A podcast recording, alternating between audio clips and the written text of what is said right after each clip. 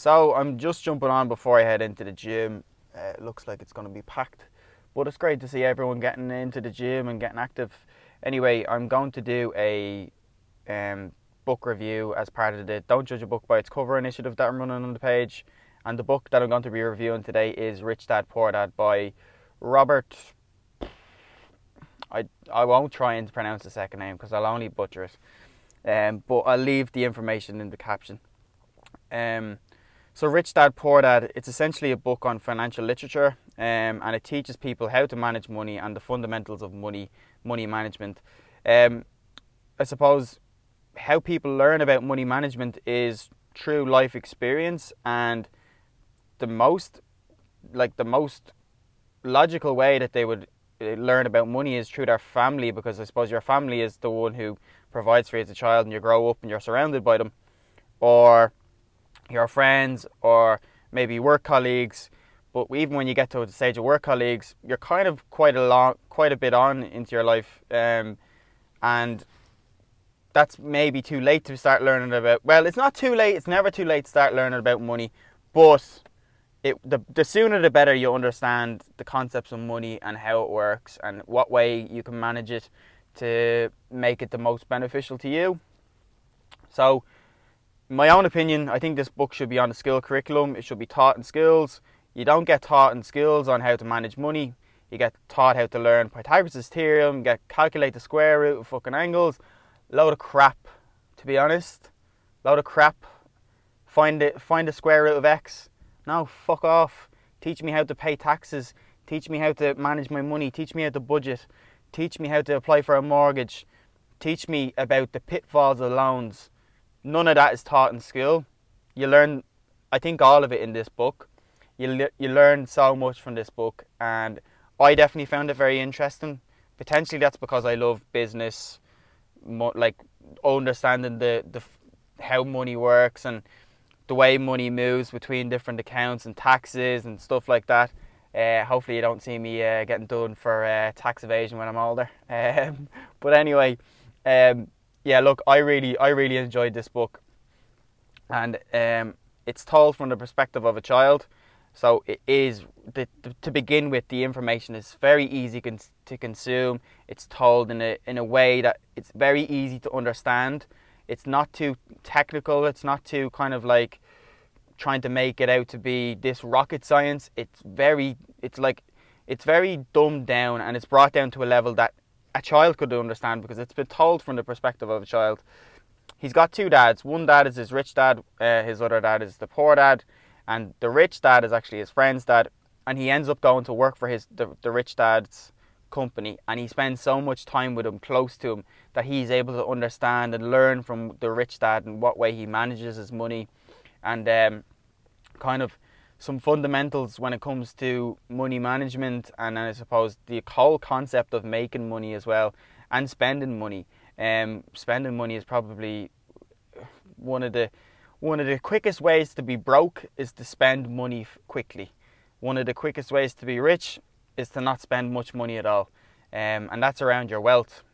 Uh, to be wealthy is not to have a lot of money. To be wealthy is to be able to live sustainably uh, for a significant period of time with the money that you have in your bank at the moment. Um, that's told about and talked about more in the book as well. But I'm going to jump and I'm going to talk about someone who I work with. So I had told a few people in work that I was reading this book, trying to spark up a conversation. Let's get talking, let's get sharing.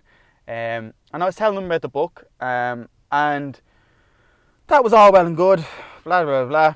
But then, so I was making a coffee one day in work, and there was people in the canteen because they were having their lunch, and one of the guys in there, I won't name names, I won't hang him out to dry, um, but he goes, um, "Oh yeah, did you hear about that book Nathan's reading? Bloody bloody blah. I heard your man who re- wrote the book didn't get rich from anything to do with actually being an entrepreneur or actually being good at managing money. He's made all of his money from selling the book." Um, you know, he's be Nathan's reading that book and thinking that this guy is all this this absolute wizard with money, and then kind of saying, "Oh, you know, yeah, he's young. Nathan's only young. He'll figure it all out." Blah blah blah.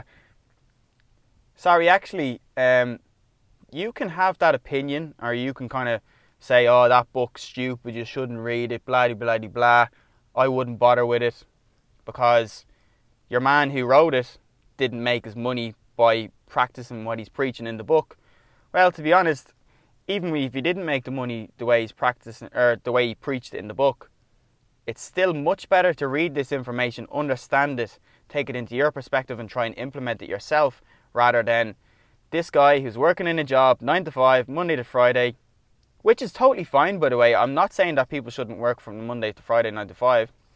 Um, I'd have personal personal goals or ambitions to maybe look at alternatives, maybe look at alternatives. I'm not sure, but nine to five is a solid, uh, uh, solid career choice as well.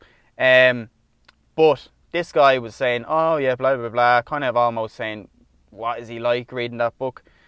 But part, a lot of what the book is about is actually your mindset and your approach to money, rather than actual telling you how to make money yourself.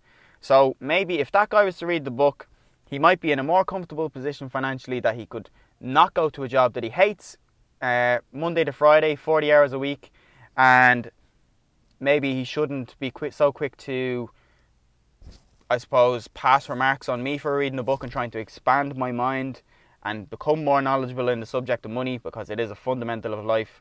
Um, but anyway, bit of a rant. Um, hope the podcast doesn't get to your man who uh, I spoke about, and he's probably forgotten about it by this stage anyway. And there's no bad beef, there's no bad blood. I'm totally alright with it. He's actually a nice bloke, but just that remark, I was kind of saying, fair enough, mate, but maybe open up the mind, expand it, be a bit more open to to new information and don't be so closed off with your approach to particularly money. Um, anyway, bit of a long one. Went on a couple of rants about school system and about people making remarks and work, but I thought it was an absolutely brilliant book. I really enjoyed reading it. I would give it an absolute thumbs up. Probably give it a. I give it a four point three seven two out of five uh, and I think it should be on the school curriculum. Um, but unfortunately, it's not. So go out and read it yourself. Let me know what you think. Um, don't judge a book by its cover. I've judged that one after reading it, and I give it a big thumbs up.